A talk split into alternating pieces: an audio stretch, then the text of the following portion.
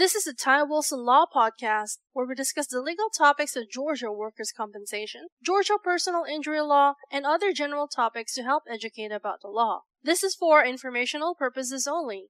We do not represent you until we have a written agreement to do so. Our goal is to provide helpful information and to educate listeners. If you have a specific question on a Georgia legal topic, feel free to contact us toll free at 877 960 4585. Now, without further delay, here is Ty Wilson. What happens if I'm attacked by a dog while I'm working at someone's house?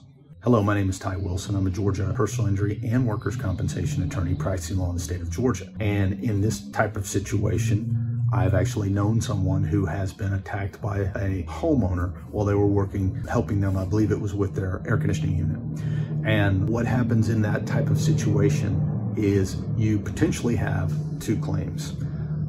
The first would be a workers' compensation claim. That claim would provide you a certain set of benefits, and then the personal injury may provide you a second set of benefits. There are different things that have to be proven. There are different things that have to happen for each of these two different claims.